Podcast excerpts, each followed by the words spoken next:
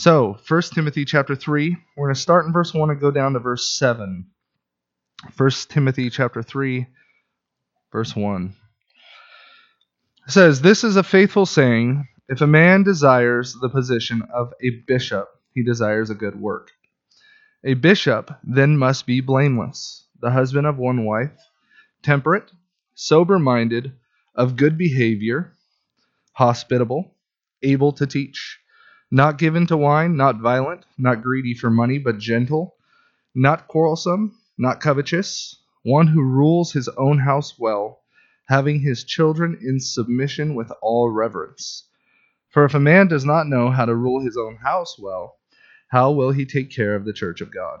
Not a novice, lest being puffed up with pride he fall in the same condemnation as the devil. Moreover, he must have a good testimony among those who are outside, lest he fall into reproach and the snare of the devil. So we read this, and it's it's funny as we read this little tiny portion of scripture. Uh, in our culture today in America, there's a lot of flack in regard to what it takes to be a pastor. And if you were to say to someone, hey, you're called to be a pastor, these are the qualifications, these are the specifics that God has called you to, there's a lot of people who would be very offended by that. To say, I can't be a pastor because I don't fulfill one of these? Yeah, that's the answer. But we need to understand the heart of the man who was writing this.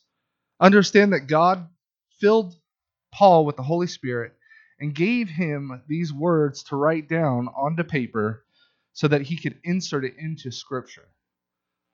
Understand Paul's heart in writing this. This is so important because so often we could go off on this ideology that Paul might have been some legalist, some uh, rule setter, someone trying to put conditions on how we manage and regulate our lives in the church. But instead, what we see out of Paul's life is something completely different. Turn with me to Romans chapter 9. And we're to we're to skip around in scripture before we get into 1 Timothy this morning. Romans chapter 9 verse 1. And I just want you to see the heart of Paul before we get into what he's writing. Romans chapter 9, verse 1. He says, I tell the truth in Christ. I am not lying.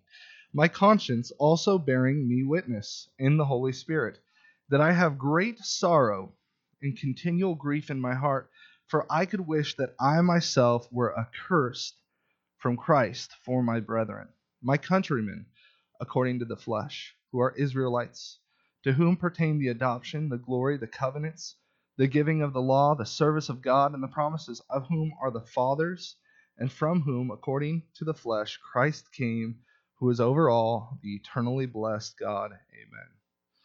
Paul's saying, the way that I look at the church, and, and specifically uh, uh, here, he's talking about the Jews, Jews that he would like to come into the church. The way that I see these people I would give up my very salvation for them to be saved. This is the heart of the man who's writing First Timothy, who's writing these, these rules for how we are to be uh, uh, uh, living our lives within the church. We looked last week at the roles of men and women and how hard that was for me to teach because there are certain things that that's said there that may seem legalistic, that may seem uh, uh, divisive in the church because it causes people to not want any part to do with this. But Paul's saying, from my perspective, I would give my very salvation, if I could, he can't, if it meant salvation for my brethren. This is the heart that Paul's writing from. This is also the heart that he's asking Timothy to have. Turn with me to 1 Thessalonians chapter 2. 1 Thessalonians chapter 2.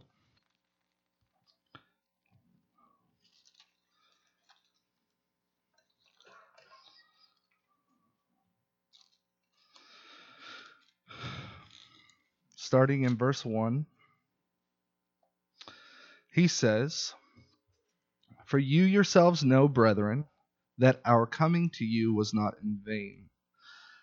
But even after we had suffered before and were spitefully treated at Philippi, as you know, we were bold in our God to speak to you the gospel of God in much conflict.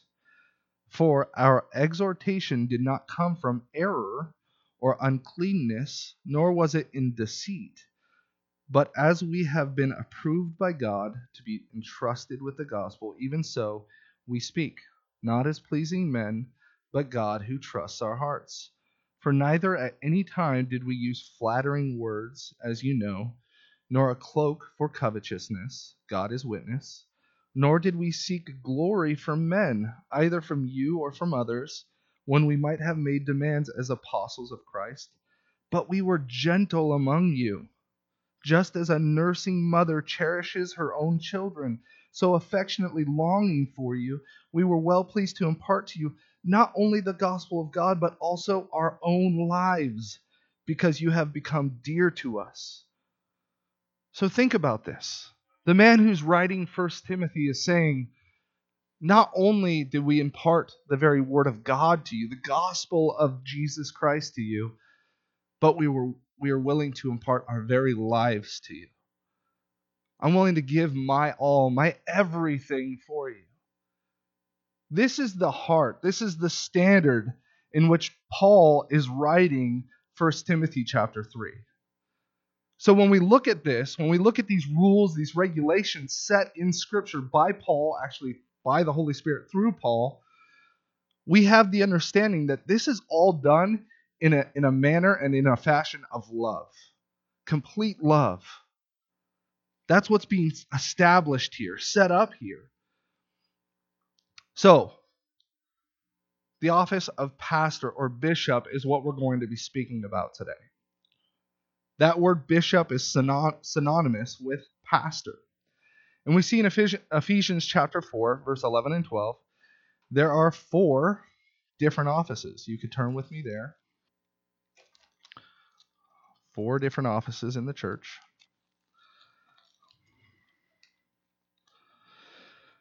Ephesians 4,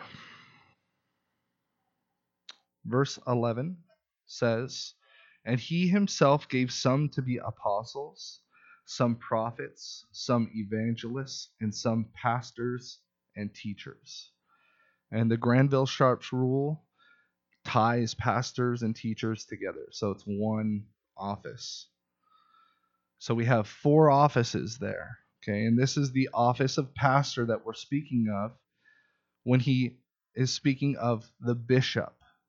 The word bishop is simply the word overseer. You may have heard the word superintendent today. Uh, on a construction site, the superintendent is the, the man over the foreman. He's the one that's actually the man in control, uh, the big boss man, so to say. This is the the position that's being spoken about here in 1 Timothy chapter 3 verse 1 through 7 and uh, we see this position described even further in Titus chapter 1 verse 7 if you want to turn with me.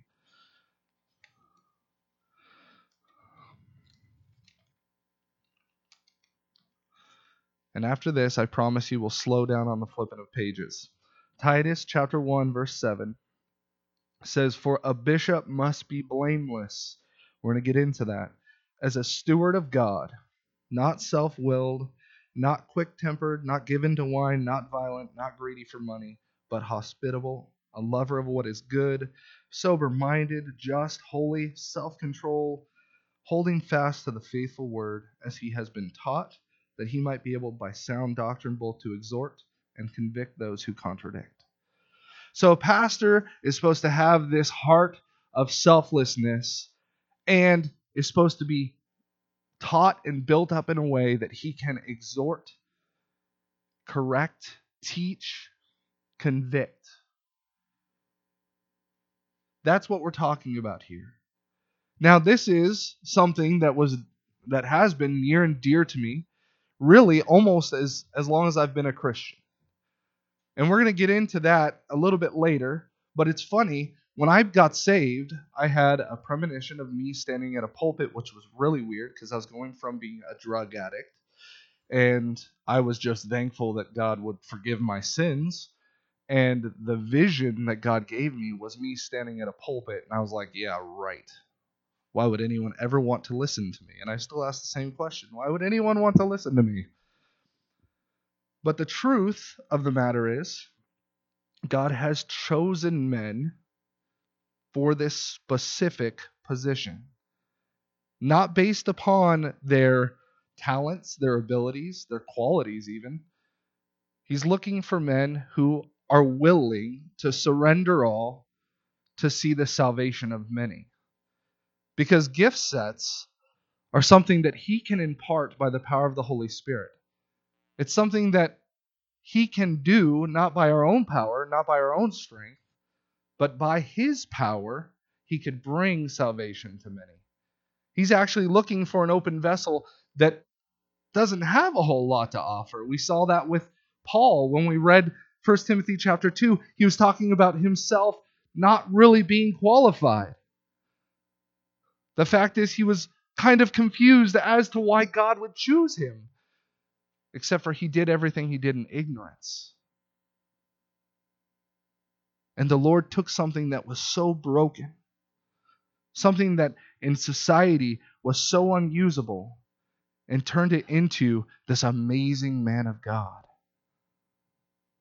This is the heart that God is looking for for a pastor. So, starting in verse 1 of chapter 3, this is a faithful saying. He starts out by saying, This is a trustworthy thing that I'm about to tell you. This is something that you could rely on. This is something that you could take to heart. This is a faithful saying. If a man desires the position, position of bishop, the first thing he mentions is the desire for a position in the church. And today in the church, this is actually something that is pushed away. I've actually been told for a long time in Christianity that I shouldn't desire the position of head pastor. I've been told that. That's not what Scripture says. Scripture says that if a man has this desire, if you keep reading verse 1, it says he desires a good work. It's not a bad thing to desire to be in church leadership in any standpoint, in any position. That's a good thing. Those desires are put upon your heart by God if they're for the right reason, if they're for that very heart that Paul had. This is a faithful saying. If a man desires, and the word desire there is to stretch oneself, to literally to, to take your body and stretch full length. The idea is that you're trying. It is a good thing for a man to try to get in the position of bishop. But then it says that at the end there of, of verse 1, it says, he desires a good work. The word desire there is a completely different word. It means to set one's heart upon. So if you're desiring, if you're stretching out for a place of leadership in the church, the first thing that we need to be doing is setting your heart upon that position. This is speaking of the reason behind why we want to serve in the church. Serving in the church is something that we're all called to do, by the way. We're all given gifts by God to serve one another, to build one another up, to, to bring people closer and closer to the Lord. It's something that we're all called to do. But what's the reason why we want to do this? Is it for prestige? Is it for a position to, to lord authority over? Is it for monetary gains? What are what is the reason why we desire to have a position in the church? Paul's simply saying, you need to set your heart upon the correct thing, which is the service to the Lord and serving one another. Taking care of the church, having that heart of Paul where he says, I gave my very self to you. My desire for you is, is one in which, if I had the capability, I would literally give my own salvation if it meant your salvation. That's intense.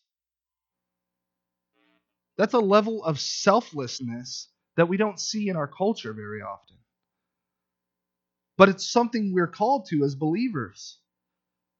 To just as Christ Christ's mind was set on the salvation of us, we should have the same mind. Willing to sacrifice self for each other. Here, specifically in this position of pastor, this needs to be the man at the forefront of that.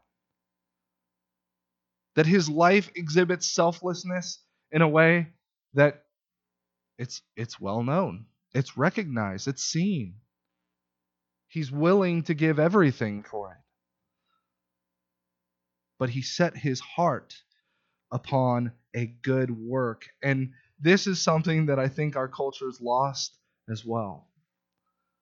They think that entering into a position in the church, such as pastor or head pastor, going into a position of full time pastorship, is simply getting out of work. And that's not what Scripture says.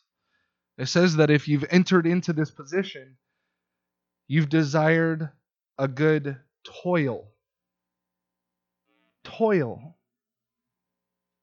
That's a that's a pretty intense thing to think about when you're talking about a culture that was based in farming, toiling, pulling up your dress thing, putting your belt tight, getting on your knees, and working hard, digging holes, pouring water, pulling weeds. Toil. When we think of leadership in the church, do we think of toiling? We should. Men of God who are called to this position should be toiling at the Word of God first, especially in the bishop position. We see that in Acts chapter 7. That, that pastors should be focusing on the Word of God, but they should also be toiling for the church in a very uh, uh, common way, tending to the needs of the sheep because we're simply under shepherds to Jesus Christ, washing the feet of the saints. So if a man desires the position of pastor, he desires a good toil.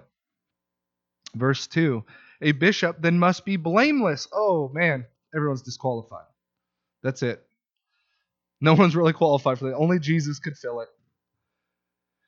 The idea here behind the word blameless. It's it's actually a metaphor word, which is taken from an expert boxer who defends his whole body.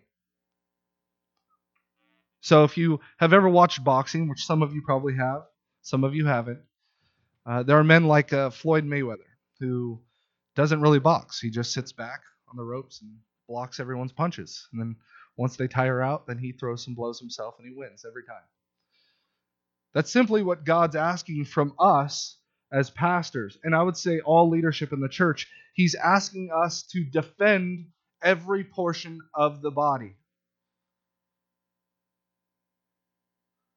And if you have the heart that Paul did, that I suspect Timothy did for the church, this isn't a problem.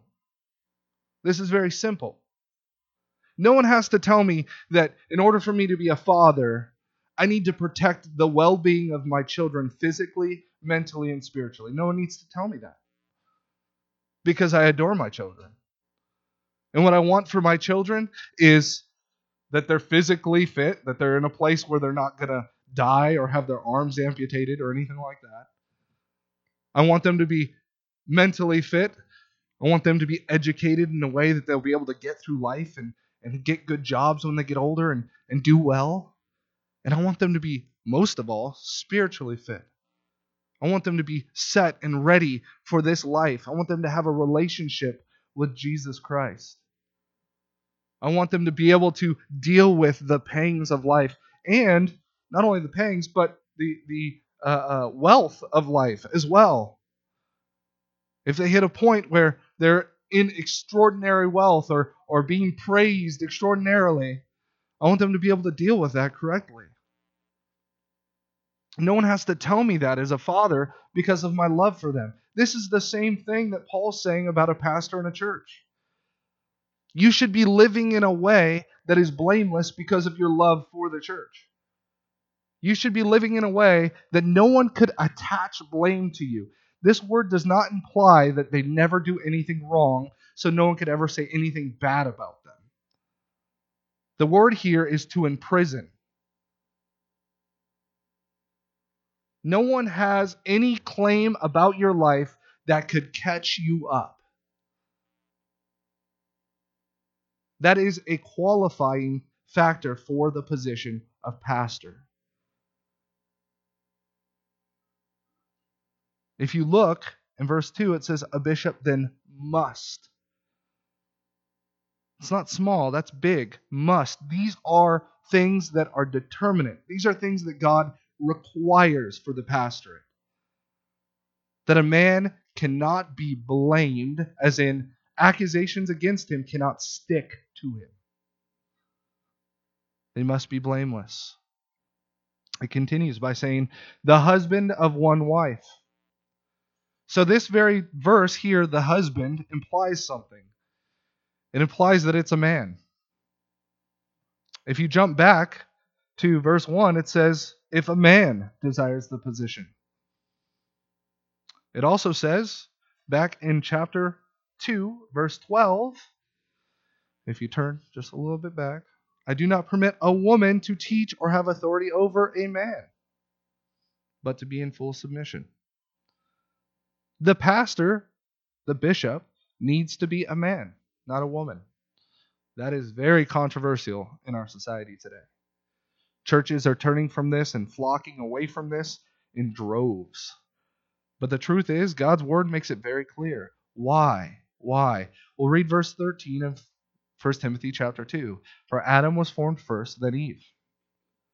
It's because there's an order that was created by God. God created men and put them in a leadership position. It's not because of our capabilities, it's not because we're better, smarter, none of that. Every time I teach on something like this, I always point to the fact that my wife makes way better decisions than I do 99% of the time in her driving, in, in everything. But for some reason, God put a, a goofy leader over my wife, and she has to deal with the scruples of that. he must be a man. But it continues by saying, the husband of one wife. And there are three views when it comes to this. The first one is that he needs to be married, that you cannot be a pastor unless you're married. And this view, many people hold to. And I could see why. I mean, if you look at the, the application of this, man was made, woman was taken from him, and so man wasn't whole without woman. And then what they believe is that the the entirety of humanity needs to be brought back together and, and uh, so that they could be a good leader. I could see that. I'd need my wife for leadership. But I don't think that that's what's being spoken about here because we don't even know if Paul the apostle was married when he wrote this. He very he, he probably was married before this because he was part of the Sanhedrin, but he probably was not married when he wrote this. Jesus Christ was never married. There's been many leaders in the past that have not been married. I know pastors today that are not married. Um, so, what does this mean? Well, the next idea is that he can only be married once. And I, I like that idea. Um, I don't think that's what's being spoken about here. But he can only be married one time. Scripture gives us very clear uh, reasons for divorce. If a spouse is unfaithful, if they abandon you, they're an unbeliever and they leave you, God gives us permission to remarry, to not deal with that. That's that's acceptable. Or if a man were were to be divorced before he was a Christian, get saved, and now he's being called into the ministry, well, he's a new creation in Christ. Now, I personally have dealt with a man who uh, who I thought he had never been married, and we were in leadership positions together. And he did something sexually to a very young girl. Uh, not, I shouldn't say it that way. She, she was 21 years old. He was 50 ish. And uh, once I found that out, we looked into the guy and his background, and oh, he's been married four times. It was a very, uh, in my heart, in my mind, it made it very clear oh, you're not called to ministry. And the reason why is here in 1 Timothy chapter 2 when it says a husband of one wife, it's actually better translated a one woman man. That's the idea behind this. It means a one woman man. This man should be devoted to his bride. You see, marriage is not something that we just get to experience in this life because it's beautiful. Don't get me wrong, it is that. It is the last thing that we have left from perfection, from the Garden of Eden. It is the last thing.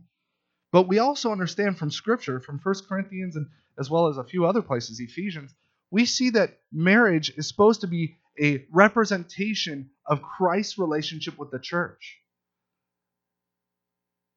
That, that Christ said he would never leave us nor forsake us. That he literally goes through all of our pains and struggles, our sins, when we turn our back on Him, He follows us. Marriage is supposed to be this beautiful thing that represents Jesus' love for His bride. So, what Paul's saying is hey, your love relationship between your bride and you should be a representation of Christ in the church to the church.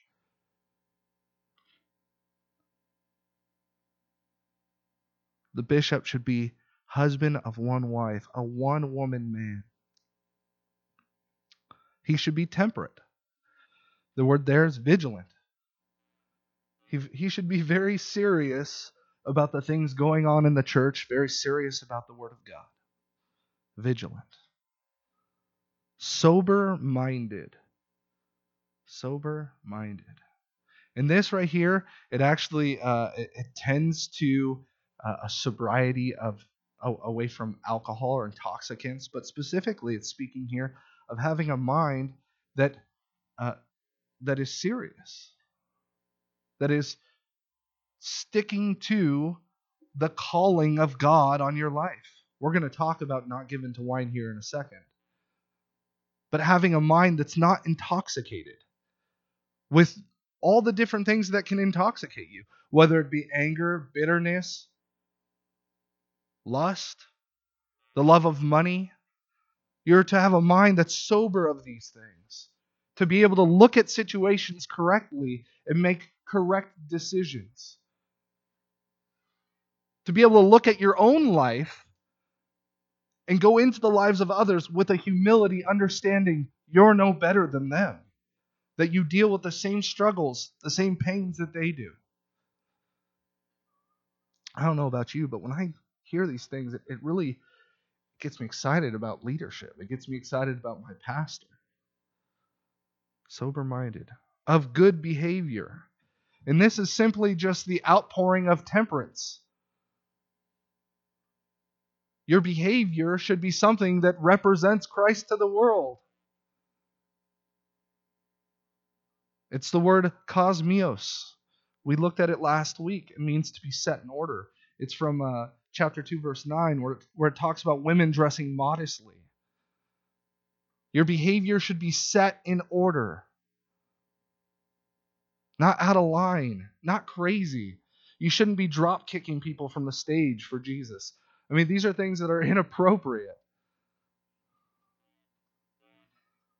Modest is the idea.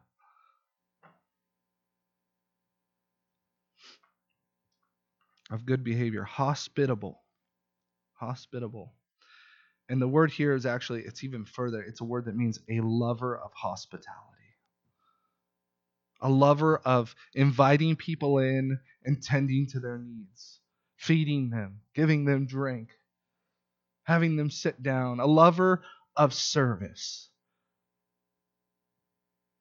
Now, we could look at this and go, well, you know, what does my pastor, does my pastor feel this? And, I, and we should. We should do that. We should compare our pastors to this. But my question is do we look at this and say, does my life look like this? Does my life look like it's hospitable? Does it look modest? Does it look blameless?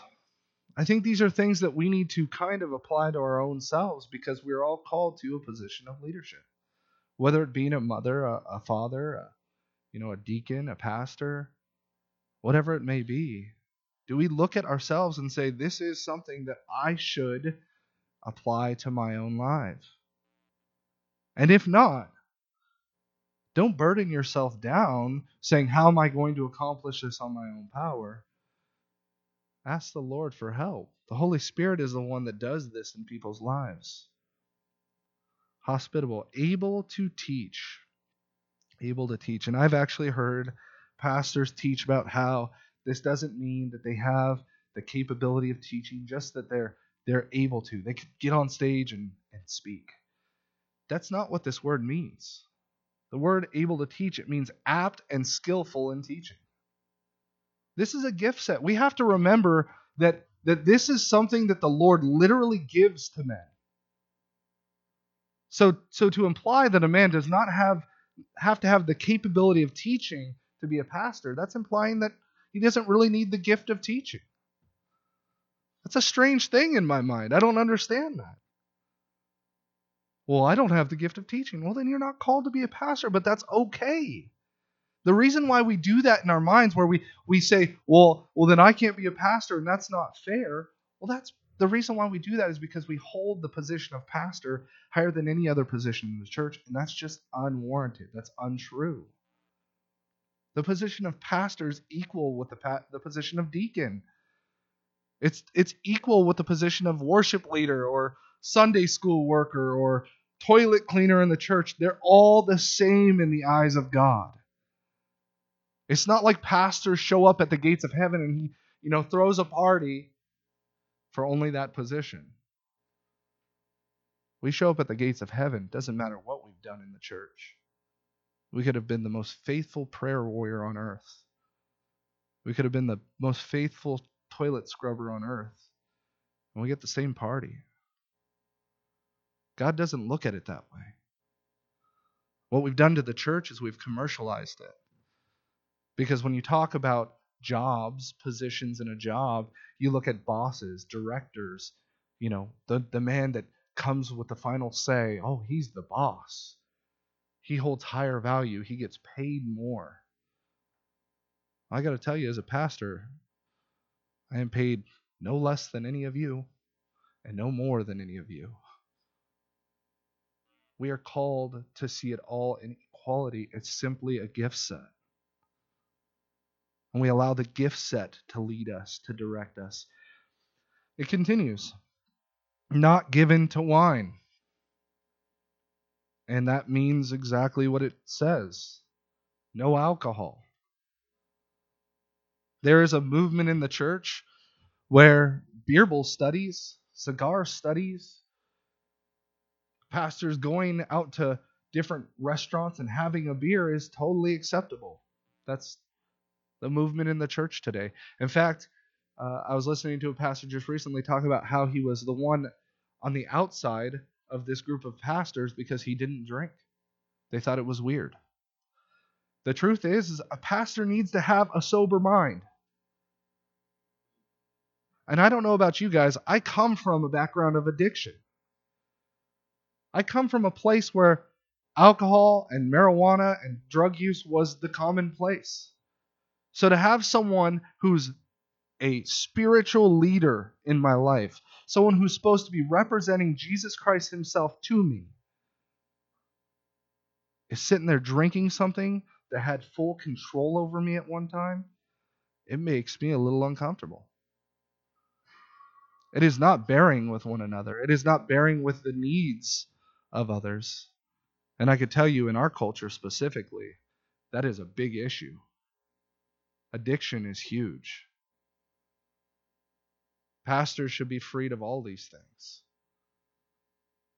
There shouldn't be anything taking over the mind of the pastor. He should be not given to wine, not violent. Here's a good one. This is something that I dealt with personally while I was in Bible college. And I grew up in a household where fighting was acceptable, it was something that was good. I grew up being taught how to box, how to wrestle, how to do mixed martial arts. I did years of mixed martial arts training. I watched UFC from UFC 1 all the way through. And while I was in Bible college, the Lord convicted my heart. And I don't want to lay a burden on you guys, but personally, what the Lord spoke to me was Do you really think I enjoy watching my son get his face punched in? Uh, uh probably not, Lord. And then he said, How would you feel about watching your son get his face punched in? I didn't have kids then. But I could tell you I wouldn't feel very happy about watching my kid get beat up. That was a hard thing for me to deal with because I grew up in this. That was I, literally we would take all of the furniture out of my living room. It would have boxing matches right in the middle of the living room. I grew up with a single father.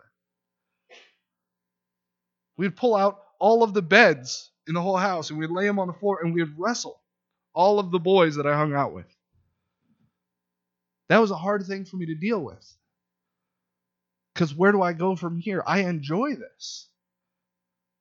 The Lord said, James, I've called you to not be violent in your thinking, not be violent in your ways. Not violent, not greedy for money. Not greedy for money. And here we get the idea of filthy gain. Filthy lucre is how the King James puts it. It's, it's money through cheating, it's easy money. Someone that's not looking for easy money. We shouldn't have a bunch of pastors running away, running around, trying to find the easiest way to get rich quick. Because the truth is, we need to be focusing our minds on the things of God, on the church of God, on the health, the spiritual health of the church. Not given over to the greed of money, but gentle. Gentle, mild, patient, equitable. This is what we're called to. Turn with me to Philippians chapter 4. A couple pages to the left.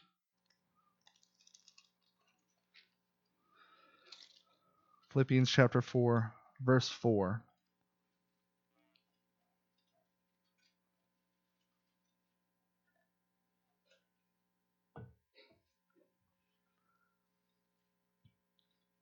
Philippians 4 4 says, Rejoice in the Lord always.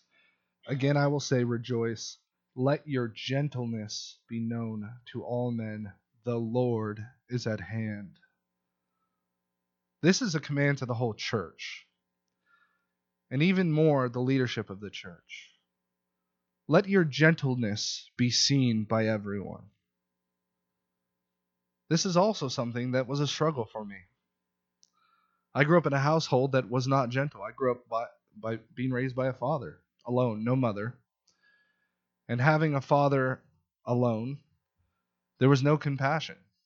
I did something wrong, here's the answer. I did something right, here's the answer. It was very logical in everything that I did. I was also very physical. I played a lot of football, wrestling, like I said, did mixed martial arts and all that good stuff. And because of that, there was not a whole lot of gentleness to me. It was very rough could ask my wife. When we met, I was very logical, not very soft.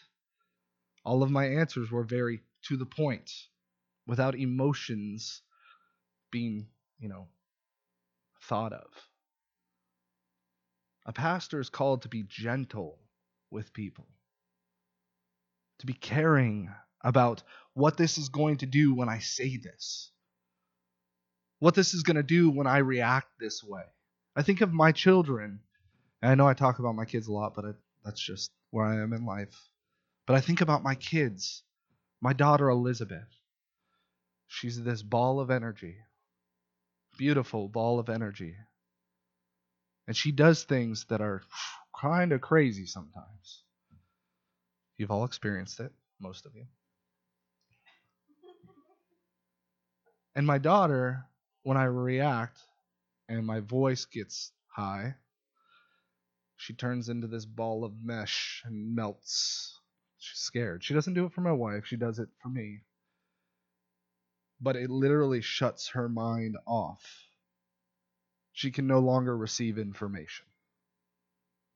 She's so afraid just of my voice because I'm not being gentle. Now, when I take that little girl, and it's hard to believe, and I, t- I take that little girl and I take her by her shoulders and I sit her on my lap and I hug her and I cuddle her and I say, honey, you just can't do that. That's inappropriate. She she's smiling, she's hearing, she's receiving information. She's willing to hear from me. Now don't get me wrong, there are times when I have to spank her. I'll say it on record, not afraid. But for the most part, that little girl, when I'm gentle with her, that's when she takes correction the best. There needs to be a gentleness to a pastor. He's got to care about the church in a way that he's willing to do that. Continues, not covetous. And the idea here is not a lover of money. So this isn't just about filthy lucre here. This needs to be his heart. He needs to not love money. Because what comes with being a pastor is the loss of all of your time, which means the loss of any capability of making extra money. You should not have a desire to be rich if you're going to be a pastor. That doesn't mean there aren't rich pastors. And there are and that doesn't mean that there aren't rich pastors that are good pastors. That's just not the rule very often what we find with rich pastors is compromise and sin. Not always, but very often. This man needs to not covet what others have. And the reality is is if you look at the heart of Paul, what we established this whole chapter on, if his love is for God and the things of God and the people of God, he's not going to covet things because he has everything he needs right in Christ Jesus. This is more like a litmus test. And this is something that we could ask ourselves. Am I a coveter? Do I do I want what everyone else has? Am I a lover of money or a lover of possessions? Because, truth be told, if that's the truth in our hearts, in our minds, we do not have the fulfillment of Christ in our lives. It's not a bad thing to have desires. It's not a bad thing to to want to succeed in life. That's not what we're talking about. But to constantly have a heart that covets what everyone else has or the new best thing. I can tell you that this is again a struggle for me. I have this super nice phone, right? Galaxy uh, 8. But it's like two versions late. And the Galaxy 10 just came out, and it's so pretty, and it does so many cool little things. And I see the commercial, and there's a little part of me that says, James, you, you need that. The truth is, is I don't need it. My phone works perfectly fine. If that were to break, then yeah, I would need a new phone. It wouldn't be wrong for me to get that phone. But my phone's not going to break because I'm going to do everything in my power to, to protect it, to, to keep it safe, because I need to be a good steward. This is the thing. What is our heart behind these things? He needs to be one that does not covet possessions, money, things. Now he moves on to his personal life. In verse 4, he says, One who rules his own house well. And this, again, is something very difficult, taboo even, because there are pastors I've seen who don't rule their house well. And then there are pastors who rule their house well whose kids are crazy. And there's a line. Well, where do we draw the line? Your kids are psychotic. You're not called to be a pastor. Mm, I don't think that's what it's being said. Notice the emphasis is on the man, not on the children. It says, one who rules his own house, household well. That means when the things come up in life, when the kids act crazy, when when things get insane in your household, how are you dealing with it? Are you losing it? Are You losing your cool all the time? Are you blowing up? Are you being physical? I mean, these these are the things that the Lord's talking about. It's not that the kids won't act crazy, it's about how he acts when the kids get crazy. One who rules his own house well. Continues in verse 5. I'm sorry, let's not skip ahead. It says, having his children in submission with all reverence. Well, how do we do that? My kids are great. I have four kids, four little kids. That is insane to have them in reverence all the time. No, I'm able to pull my children back. My, that little ball of energy I'm talking about, Elizabeth. I get my hands on her, I reel her back. I know how to rule the situation correctly so that I bring her back to the reverence of her parents and gentleness, caring for her. There is an idea in Christianity that we need to just be spanking all of the bad out of our kids. Sometimes that's what it takes. But to rule your household well, sometimes it just means knowing what works for each kid. For instance, Salem. Most of you know Salem, my oldest. When I say you're bad, he melts. He hears the correction. When I say don't do that, he turns bright red and starts crying. I know I've messed up. I don't need to spank him. Sometimes I do, but most of the time I don't need to spank him. Some of my other children, they need the physical touch of a father or mother in order to understand what's right and wrong simply ruling your household well so you could bring your children into submission and all reverence. Verse 5 For if a man does not know how to rule his own house, how will he take care of the church of God?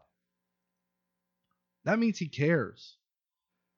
This is something that's on his mind. I am purposefully taking care of my household, just like I am purposefully taking care of the household of God. I have purposed in my heart to do whatever it takes to bring people into submission and reverence of God. Whether it be my children, my wife, or anyone in the church. I will give up anything I have for it because I love them. Just like Paul said, I would give my own salvation if it meant salvation for my brethren. He continues, verse 6 not a novice. And the word there, novice, means newly planted. And this is something that has made me question a lot of things in my life, leadership wise. You see, when I became a Christian, I had that vision, and six months later, I was the youth pastor of a church. And I saw this while teaching once, and I thought, holy moly, I shouldn't be doing this. And even went to my pastor at the time and said, hey, I, I I really shouldn't be teaching the Bible right now. He said, You need to be in submission to your leadership. And when we tell you you're out of line, you're going to get back in line. they mentored me through some of the, the hardships that come with being in leadership early in salvation. And this is the thing that I always tell young men, young women who desire places of leadership slow down, not only can you fall into this condemnation that it speaks about, not a novice, lest being puffed up with pride, he fall into the same condemnation of the devil. Pride. Not only could you fall into that, there's a whole lot of hardship that you go through jumping straight into ministry after salvation that most people don't go through, that they don't see. There are things that you deal with that you might not be ready for. Things thrown on your shoulders that you're not ready to bear. Here, the biggest problem is pride. Because they start receiving the glory unto themselves instead of giving that glory to God. Instead of taking the praise of men and women, if they're, you know, decent teachers, very often that's what happens. Taking that praise and pointing it back to Jesus Christ, the Holy Spirit inside of him, understanding that he is just a tool being used, they take it upon themselves and they become prideful, arrogant. And what comes from that is they, they become puffed up with pride. And the word there for puffed up with pride is enveloped with smoke. They're blinded by pride. I don't know if you guys have ever seen smoke fill a room, but it literally overtakes everything inside of you. Your lungs fill with smoke. You can't breathe. So your mind becomes, oh, I can't breathe. And then the smoke becomes so much that you can't see.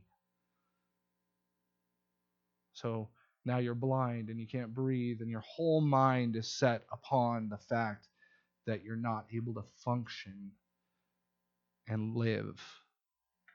This is what it's speaking about when it says a novice will be filled with pride.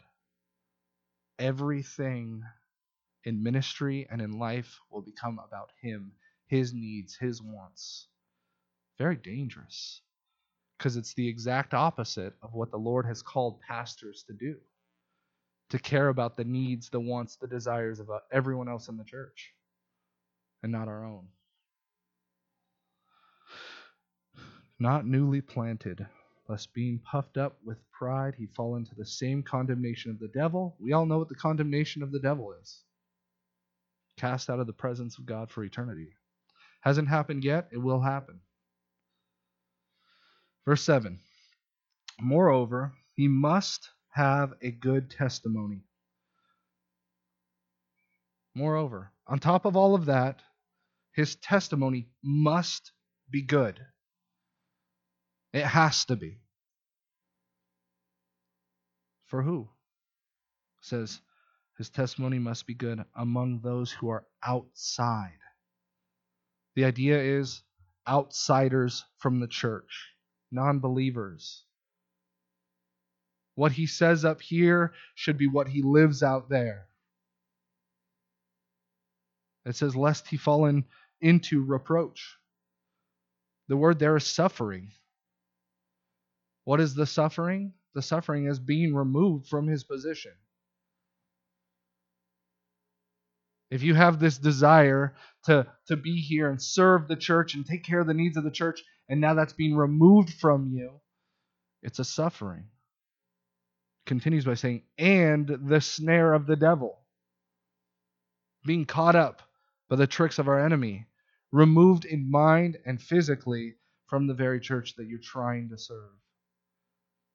Our testimony should be something that we're very serious about. Why? because it's that very testimony that Paul was speaking about his love for the Jews, that he was willing to give it all for them. Our testimony should be one in which people can look at and say, I desire what they have. I don't have joy. I want that joy. I don't have peace. I want that peace. Where do I get it? Who do I have to go to? Where can I find it? Our lives should be a testament of God's love for us. So there you go. Qualifications for a bishop, a pastor. Let's pray. And I encourage you guys to hang out, fellowship, spend as much time as you'd like hanging out with one another. We pray. Uh, Father God, we just love you so much. We ask for you to continue this message in our hearts. Allow us to apply these things to our own lives as we also examine our, the people who we have in leadership over us. Father, we, we ask that you bless us by having the heart that Paul had. This very heart that Paul was telling Timothy that he needed to have a heart of service, a heart of love. Father, I do ask that you guide us by the power of your Holy Spirit this week. You watch over us. Father, allow us to rely fully upon you and you alone. Father, we also ask that you touch Will, heal him completely. Take away the swelling, take away the sores, Father. Allow him to just feel your love. Bless our church, bless our fellowship, and guide us as a body, we pray in Jesus Christ's name. Amen.